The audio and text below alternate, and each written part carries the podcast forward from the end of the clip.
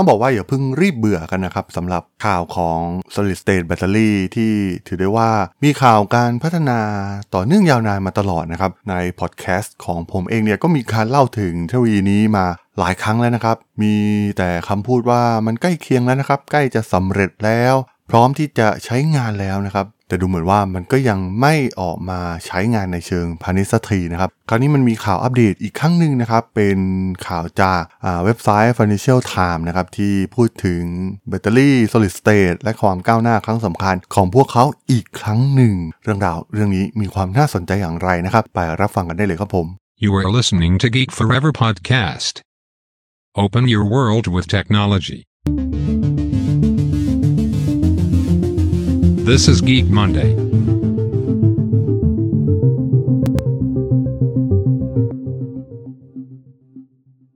สวัสดีครับ ผมดล ธราดล จาก ด.ดล็อกนะครับ และนี่คือรายการ Geek Monday นะครับ รายการที่มายกตัวอย่าง case study ทางธุรกิจที่มีความน่าสนใจนะครับ วันนี้มาพูดถึงเรื่องราวเดิมๆกันอีกครั้งหนึ่งก็คือแบตเตอรี่ solid state ที่เรียกได้ว่ามันเป็นข่าวมาค่อนข้างยาวนานสักพักหนึ่งแล้วนะครับ แล้วก็มีการพาดหัวไปในหลาย ๆ ครั้ง สื่อหลาย ๆ สื่อก็เล่นไปในหลาย ๆ รอบแล้วเหมือนกันนะครับ และตอนนี้ก็มีการอัปเดตอีกครั้งหนึ่งนะครับที่เป็นข่าวใหญ่ ก็ถือว่าเป็นอะไรที่ค่อนข้างน่าสนใจนะครับ ที่อยากจะมาเล่าให้ฟังกันว่า มันมีโอกาสแค่ไหนที่จะนำมาใช้ในเชิงพาณิชย์ ย้อนกลับไปในปี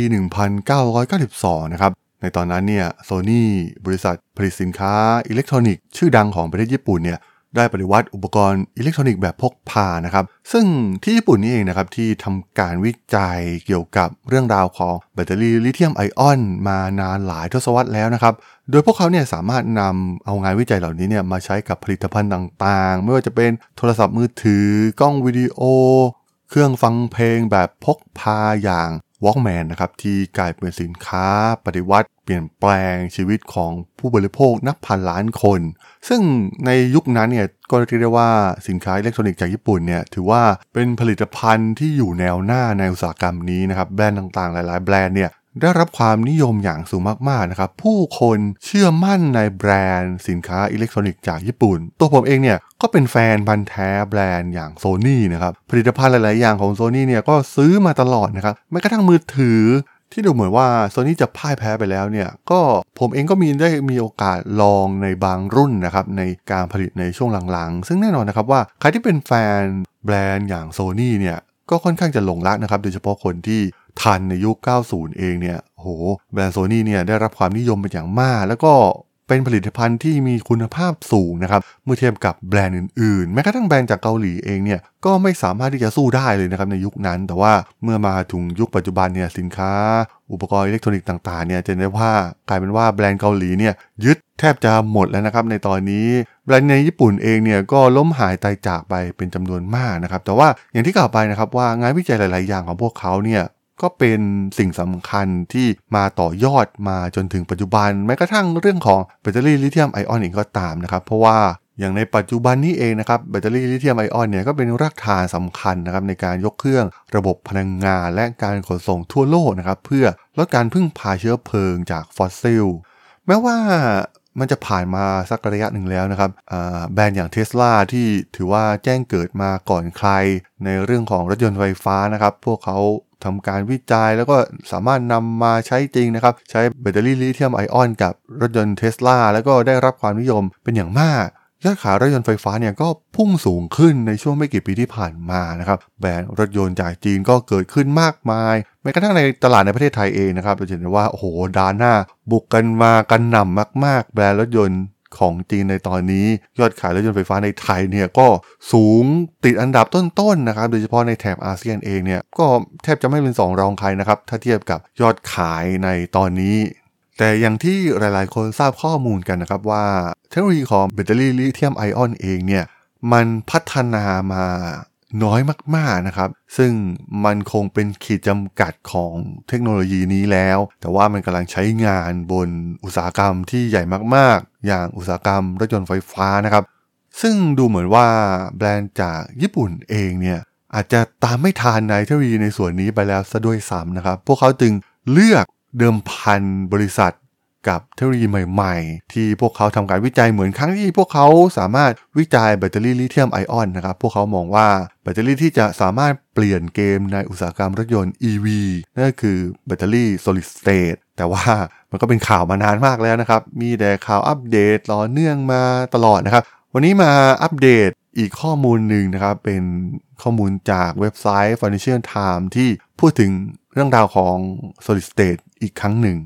ทาง Toyota ซึ่งเป็นผู้ผลิตรถยนต์รายใหญ่ที่สุดในโลกเนี่ยก็ได้มีการประกาศออกมาในช่วงไม่กี่สัปดาห์ที่ผ่านมาว่า บริษัทใกล้แล้วนะครับ ที่จะถึงความก้าวหน้าครั้งสำคัญด้านการผลิตเทคโนโลยี solid state ที่อาจจะเปลี่ยนเกมรถยนต์ EV นะครับซึ่งหากประสบความสำเร็จเนี่ยโตโยต้าสามารถเริ่มขายรถยนต์พลังงานไฟฟ้าที่มีความปลอดภัยกว่า สามารถชาร์จได้เร็วยิ่งขึ้น และสามารถขับเคลื่อนได้ถึง 1,200 กิโลเมตรต่อการชาร์จ 1 ครั้งนะครับ ซึ่งสูงเป็นประมาณ 2 เท่าของค่าเฉลี่ยรถยนต์ EV ที่ใช้กันอยู่ที่ขายกันอยู่ในปัจจุบันนะครับในหลากหลายแบรนด์ โดย Toyota คาดว่าจะพัฒนาเทคโนโลยีนี้เสร็จในช่วงต้นปี 2027มันมีมุมมองหลากหลายแง่มุมมากๆนะครับเกี่ยวกับเรื่องราวของรถยนต์ไฟฟ้าในขณะนี้ หลายๆคนเนี่ยก็บอกว่าเราควรจะเปลี่ยนทันทีนะครับ ตอนนี้โอ้โหรถยนต์ไฟฟ้ามันขายดีมากๆ แล้วก็ตลาดมันเริ่มบูมขึ้น มีเครื่องชาร์จเต็มไปหมดนะครับแม้กระทั่งในประเทศไทยเองเราเห็นได้ว่าแท่นชาร์จ จุดชาร์จ ในการชาร์จ กลุ่มรถยนต์ไฟฟ้าเนี่ยมีผุดขึ้นมาเป็นดอกเห็ดเลยก็ว่าได้นะครับมุมมองของคนเหล่านี้ก็จะมองว่าโอ้โหใช้ก่อนประหยัดก่อนมันดีจะตายนะครับทำไมจะไม่ใช้เทคโนโลยีที่โอ้โหสะอาดมากๆ แล้วก็ประหยัดมากๆขนาดนี้ แต่ คนอีกกลุ่มหนึ่งนะครับ ก็จะมองว่าเทคโนโลยีนี้เนี่ยมันยังไม่พร้อมหรือไม่นะครับการใช้แบตเตอรี่ลิเธียมไอออนมาดำเนินการกับรถยนต์ไฟฟ้าเนี่ยมันมันเหมือนกับอุตสาหกรรมนี้มันยังไม่สมบูรณ์แบบ 100%มันก็มีนักวิเคราะห์ในหลากหลายแง่มุมนะครับ ผมอ่านเรื่องราวเกี่ยวกับการทะเลาะกันของทั้งสองกลุ่มเนี่ยเยอะมากๆนะครับ มันมีทั้งกลุ่มเห็นด้วยกลุ่มไม่เห็นด้วย กลุ่มมองว่ารอก่อน เดี๋ยวมันจะมีเทคโนโลยีที่ออกมาแล้วแบบ โหพลิกหน้ามือเป็นหลังมือพลิกเกมตลาดได้สำเร็จแน่ๆนะครับ อย่างแบตเตอรี่ solid state แต่ว่าเราก็รอข่าวนี้มาค่อนข้างนานแล้วเช่นเดียวกันนะครับ แน่นอนนะครับว่าในเชิงทฤษฎีที่พูดออกมานะครับหากประสบความสำเร็จในการผลิตแบตเตอรี่ solid state ซึ่งสามารถลดต้นทุนต่างๆได้ แล้วก็มีอายุการใช้งานที่เหมาะสม มีความหนาแน่นของพลังงานที่เพิ่มขึ้นนะครับ โดย ใช้ระยะเวลาในการชาร์จน้อยลงนะครับ อาจจะใช้เพียงแค่ 10 นาทีนะครับ ซึ่งเป็นตัวเลขที่เราได้ยินมาค่อนข้างนานแล้วนะครับ แน่นอนว่าหากเทคโนโลยีเหล่านี้มันพร้อมเสร็จสมบูรณ์จริงๆเนี่ยมันดิสลอฟธุรกิจแน่นอนนะครับหากนำเทคโนโลยีมาใช้ได้สำเร็จเนี่ยมันจะเกิดผลกระทบอย่างมาก มันจะเขย่าอุตสาหกรรมยานยนต์ ซึ่งปัจจุบันยอดขาย EV และแบตเตอรี่เนี่ยถูกครอบงำโดยกลุ่มบริษัทอย่างเท s l a และจากประเทศจีนอย่าง BYD ซึ่ง มันก็เกิดความกังวลจากโลกตะวันตกเช่นเดียวกันนะครับ ในเรื่องการครอบงำเทคโนโลยี อย่างแบตเตอรี่ รวมถึงวัตถุดิบต่างๆ ในการสร้างแบตเตอรี่ขึ้นมาที่จีนถือครองตลาดนี้อยู่นะครับ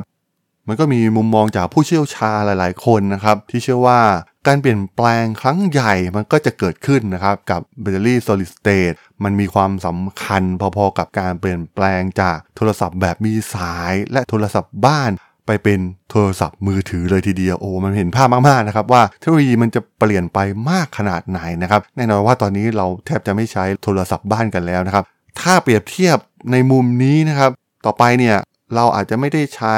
แบตเตอรี่ที่เป็นลิเธียมไอออนกันอีกแล้วในอนาคตก็ได้นะครับ แล้วก็หันไปใช้ solid state กันทั้งหมด ซึ่งแบตเตอรี่ solid state แตกต่างจากเซลล์ลิเธียมไอออนในปัจจุบันตรงที่อิเล็กโทรไลต์เนี่ยจะเป็นของแข็งแทนที่จะเป็นของเหลวนะครับ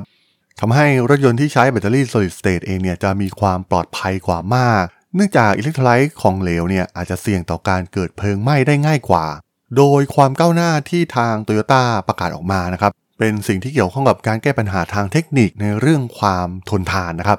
แม้ว่ามันยังไม่มีรายละเอียดเพียงพอนะครับว่าวัสดุประเภทใดจะนำไปสู่การพัฒนาครั้งใหม่ของโตโยต้าในครั้งนี้นะครับแต่ว่าเมื่อสัปดาห์ที่แล้วเนี่ยบริษัทโตโยต้าได้ประกาศความร่วมมือกับกลุ่มปิโตรเคมีอิเดมิตสึโคซังนะครับเพื่อร่วมการพัฒนาและผลิตอิเล็กโทรไลต์ซัลไฟด์ซึ่งบริษัทกล่าวว่าจะเป็นกุญแจสำคัญนะครับในการจำหน่ายในเชิงพาณิชย์ภายใน 5 ปี โดยทางชุนอิชิกิโตะนะครับผู้บริหารระดับสูงของอิเดมิตสึเองเนี่ยก็ได้กล่าวในการแถลงข่าวร่วมกับโตโยต้าว่าพวกเขามีความมั่นใจนะครับว่าอิเล็กโทรไลต์แข็งที่มีซัลไฟด์เป็นวิธีการแก้ปัญหาที่มีแนวโน้มที่จะประสบความสำเร็จได้ดีที่สุดนะครับสำหรับปัญหาของแบตเตอรี่ เช่น ระยะทางในการวิ่งรวมถึงเวลาในการชาร์จ มันมีความ ท้าทายพื้นฐานอีกเรื่องหนึ่งนะครับที่สำคัญมากๆ นั่นก็คือการสเกลการผลิตให้ได้จำนวนมากๆนะครับเพราะว่ากระบวนการประกอบเนี่ยถือเป็นอุปสรรคที่ใหญ่ที่สุดประการหนึ่งนะครับในการสร้าง solid state เอง แต่ว่าทางวิศวกรของ Toyota เนี่ยก็ได้พูดถึงความก้าวหน้าในเรื่องนี้ด้วยนะครับพวกเขามีความมั่นใจว่าสามารถผลิตได้ในอัตราเดียวกับแบตเตอรี่ลิเธียมไอออนในปัจจุบัน แต่ก็อย่างว่านะครับข่าวพวกนี้มันก็ออกมาตลอดเวลานะครับ เรื่องของแบตเตอรี่ solid state เอง มีข่าวมาปี 2 ปีแล้วนะครับ แต่ดูเหมือนความคืบหน้าของมันเนี่ย ก็ยังไม่เห็นภาพที่มีความชัดเจนมากนักนะครับ แม้จะมีการอัปเดตข้อมูลอยู่ตลอดเวลานะครับแน่นอนว่าการเปิดตัวแบตเตอรี่ solid state เนี่ยมันอาจจะมีผลกระทบอย่างมากต่ออนาคตของอุตสาหกรรมยานยนต์ทั่วโลกนะครับ เพราะในตอนนี้เนี่ยก็ต้องเรียกได้ว่าจีนเองถือว่ามีศักยภาพที่จะครองอุตสาหกรรมนี้ต่อไปนะครับ เนื่องจากเป็นผู้นำทั้งด้านเทคโนโลยีแบตเตอรี่รวมถึงเรื่องการผลิตรถยนต์นะครับ รถยนต์ EV ของจีนเนี่ยทำราคามาได้ดีมากๆนะครับ แล้วก็ต่อสู้กับแบรนด์จากโลกตะวันตกได้ ถือว่าตอนนี้พวกเขาแข็งแกร่งกว่าแล้วด้วยซ้ำนะครับ โดยจีนเองเนี่ยมีกำลังการผลิตแบตเตอรี่ได้สูงถึง ประมาณ 75%นะครับจากจำนวนการผลิตทั่วโลกในปีที่แล้วนะครับ CATL นะครับเป็นผู้ผลิตแบตเตอรี่รายใหญ่ที่สุดในโลกเนี่ยมีส่วนแบ่งการตลาดอยู่ที่ 37%เลยทีเดียวนะครับ พวกเขาเป็นบริษัทผลิตแบตเตอรี่ที่ทำกำไรได้มากที่สุด มีข้อได้เปรียบด้านต้นทุนที่ยากที่จะคู่แข่งมาต่อก่อนนะครับ ส่วนหนึ่งมาจากการลงทุนด้านการวิจัยและพัฒนาที่พวกเขาเนี่ยเห็นเทรนด์นี้มาตั้งนานแล้วนะครับ รวมถึงการได้รับการสนับสนุนจากรัฐบาลจีน ดูเหมือนว่า solid state เนี่ยอาจจะเป็นวิธีเดียวนะครับ ที่จะสามารถก้าวข้ามผ่านประเทศจีนในการแข่งขันเรื่องแบตเตอรี่ได้ แต่ว่า t o y ยต้ก็ไม่ใช่บริษัทแห่งเดียวที่ลงทุนในเทคโนโลยีนี้นะครับนิสสันฮอนด้าก็มีการพัฒนาเทคโนโลยีของตนเองเช่นเดียวกัน ผู้ผลิตแบตเตอรี่ชั้นนำ3รายของเกาหลี ไม่ว่าจะเป็น LG Samsung SK ก็ประกาศความตั้งใจที่จะพัฒนาเทคโนโลยี solid state เช่นเดียวกันนะครับ แม้กระทั่งบริษัทสตาร์ทอัพในสหรัฐ QuantumScape และ Solid Power นะครับ ซึ่งเป็นพันธมิตรที่สำคัญของ Volkswagen และ BMW นะครับ ก็มีเป้าหมายเชิงพาณิชย์ที่คล้ายคลึงกันนะครับสำหรับเทคโนโลยีของพวกเขาเอง มีผู้บริหารในอุตสาหกรรมจำนวนมากเนี่ยก็มีความเห็นพ้องต้องกันนะครับว่าเทคโนโลยีที่จะเป็นส่วนประกอบของ solid state เนี่ยจะค่อยๆ ถูกหลอมรวมเข้ากับเทคโนโลยีแบตเตอรี่ในปัจจุบันนะครับ และดูเหมือนว่า CATL เองเนี่ยก็กำลังวางแผนที่จะทำเช่นนั้น เหมือนกัน เพราะฉะนั้นมันก็ไม่ใช่เป็นเรื่องที่แน่นอนนะครับว่าทางฝั่งโตโยต้าหรือว่าค่ายรถยนต์จากยุโรปเนี่ยจะสามารถพัฒนาเทคโนโลยีนี้ได้เพียงฝ่ายเดียวนะครับ เพราะดูเหมือนว่าจีนก็มีเงินทุน มีทรัพยากรและที่สำคัญ พวกเขาก็ขายเทคโนโลยีแบตเตอรี่ลิเธียมไอออนของพวกเขา แล้วก็พัฒนามันอย่างต่อเนื่องนะครับ มีข่าวมาโอ้ช้า 10 นาทีวิ่งได้ 400 กิโลเมตรซึ่งพวกเขาก็พยายามพัฒนาเทคโนโลยีของพวกเขาอยู่ตลอดเวลาเช่นเดียวกันนะครับ แต่แน่นอนว่าสุดท้ายแล้วเทคโนโลยีแบตเตอรี่ที่มีประสิทธิภาพที่ดีขึ้นอย่างมากเนี่ยจะช่วยเปิดโลกใหม่ของการขนส่งการเคลื่อนที่ทั่วโลกนะครับไล่มาตั้งแต่โรบอทแท็กซี่ไปจนถึงเรื่องของการบินในระดับภูมิภาค และโดรนประเภทใหม่ ๆ ที่จะเกิดขึ้นอีกมากมายในอนาคตนะครับ เพราะฉะนั้นเกมในตอนนี้เนี่ยมันก็ขึ้นอยู่กับแผนกวิจัยและพัฒนาของบริษัทเหล่านี้นะครับ ทั้งทางฝั่งโตโยต้าทางฝั่งรถยนต์จากค่ายยุโรปว่าพวกเขาเนี่ยจะสามารถนำมาใช้ในเชิงพาณิชย์ ได้เร็วอย่างที่พวกเขากล่าวไปหรือไม่ หรือว่ามันเป็นข่าวแค่ PR ออกมานะครับ เพื่อไม่ให้ถูกแย่งส่วนแบ่งการตลาดที่เริ่มกัดกิน พวกเขาไปเรื่อยๆนะครับรถยนต์น้ำมันเนี่ยยอดขายลดน้อยลงไปเรื่อยๆนะครับตอนนี้เนี่ยเทรนรถไฟฟ้ามันมาแรงมากๆนะครับหากไม่มีอะไรมาเบรกไว้เลยเนี่ยสุดท้ายเนี่ยมันอาจจะถึงคาล่มสลายของบริษัท ยานยนต์ในอุตสาหกรรม ยุคเก่าได้เลย นั่นเองครับผม สำหรับเรื่องราวความคืบหน้าของเทคโนโลยีแบตเตอรี่ solid state ใน EP นี้ ผมก็ต้องขอจบไว้เพียงเท่านี้ก่อนนะครับสำหรับเพื่อนๆที่สนใจเรื่องราวทางธุรกิจ เทคโนโลยีและวิทยาศาสตร์ใหม่ๆ ที่มีความน่าสนใจก็สามารถติดตามมาได้นะครับ ทางช่อง Geek Forever Podcast ตอนนี้ก็มีอยู่ในแพลตฟอร์มหลักๆ ทั้ง Podbean Apple Podcast Google Podcast Spotify YouTube แล้วก็จะมีการอัปโหลดลงแพลตฟอร์ม Blockdit ในทุกๆ ตอนอยู่แล้วด้วยนะครับ ถ้ายังไงก็ ฝากกด Follow ฝากกด Subscribe กันด้วยนะครับ แล้วก็ยังมีช่องทางหนึ่งในส่วนของ Line แอดที่แอดทราดนแอด T T H A R A D H O L สามารถแอดเข้ามาพูดคุยกันได้นะครับ ผมก็จะส่งสาระดีๆ พอดแคสต์ดีๆ ให้ท่านเป็นประจำอยู่แล้วด้วยนะครับ ถ้าอย่างไงก็ฝากติดตามทางช่องทางต่างๆ กันด้วยนะครับสำหรับใน EP นี้เนี่ยผมต้องขอลากันไปก่อนนะครับ เจอกันใหม่ใน EP หน้านะครับผม สวัสดีครับ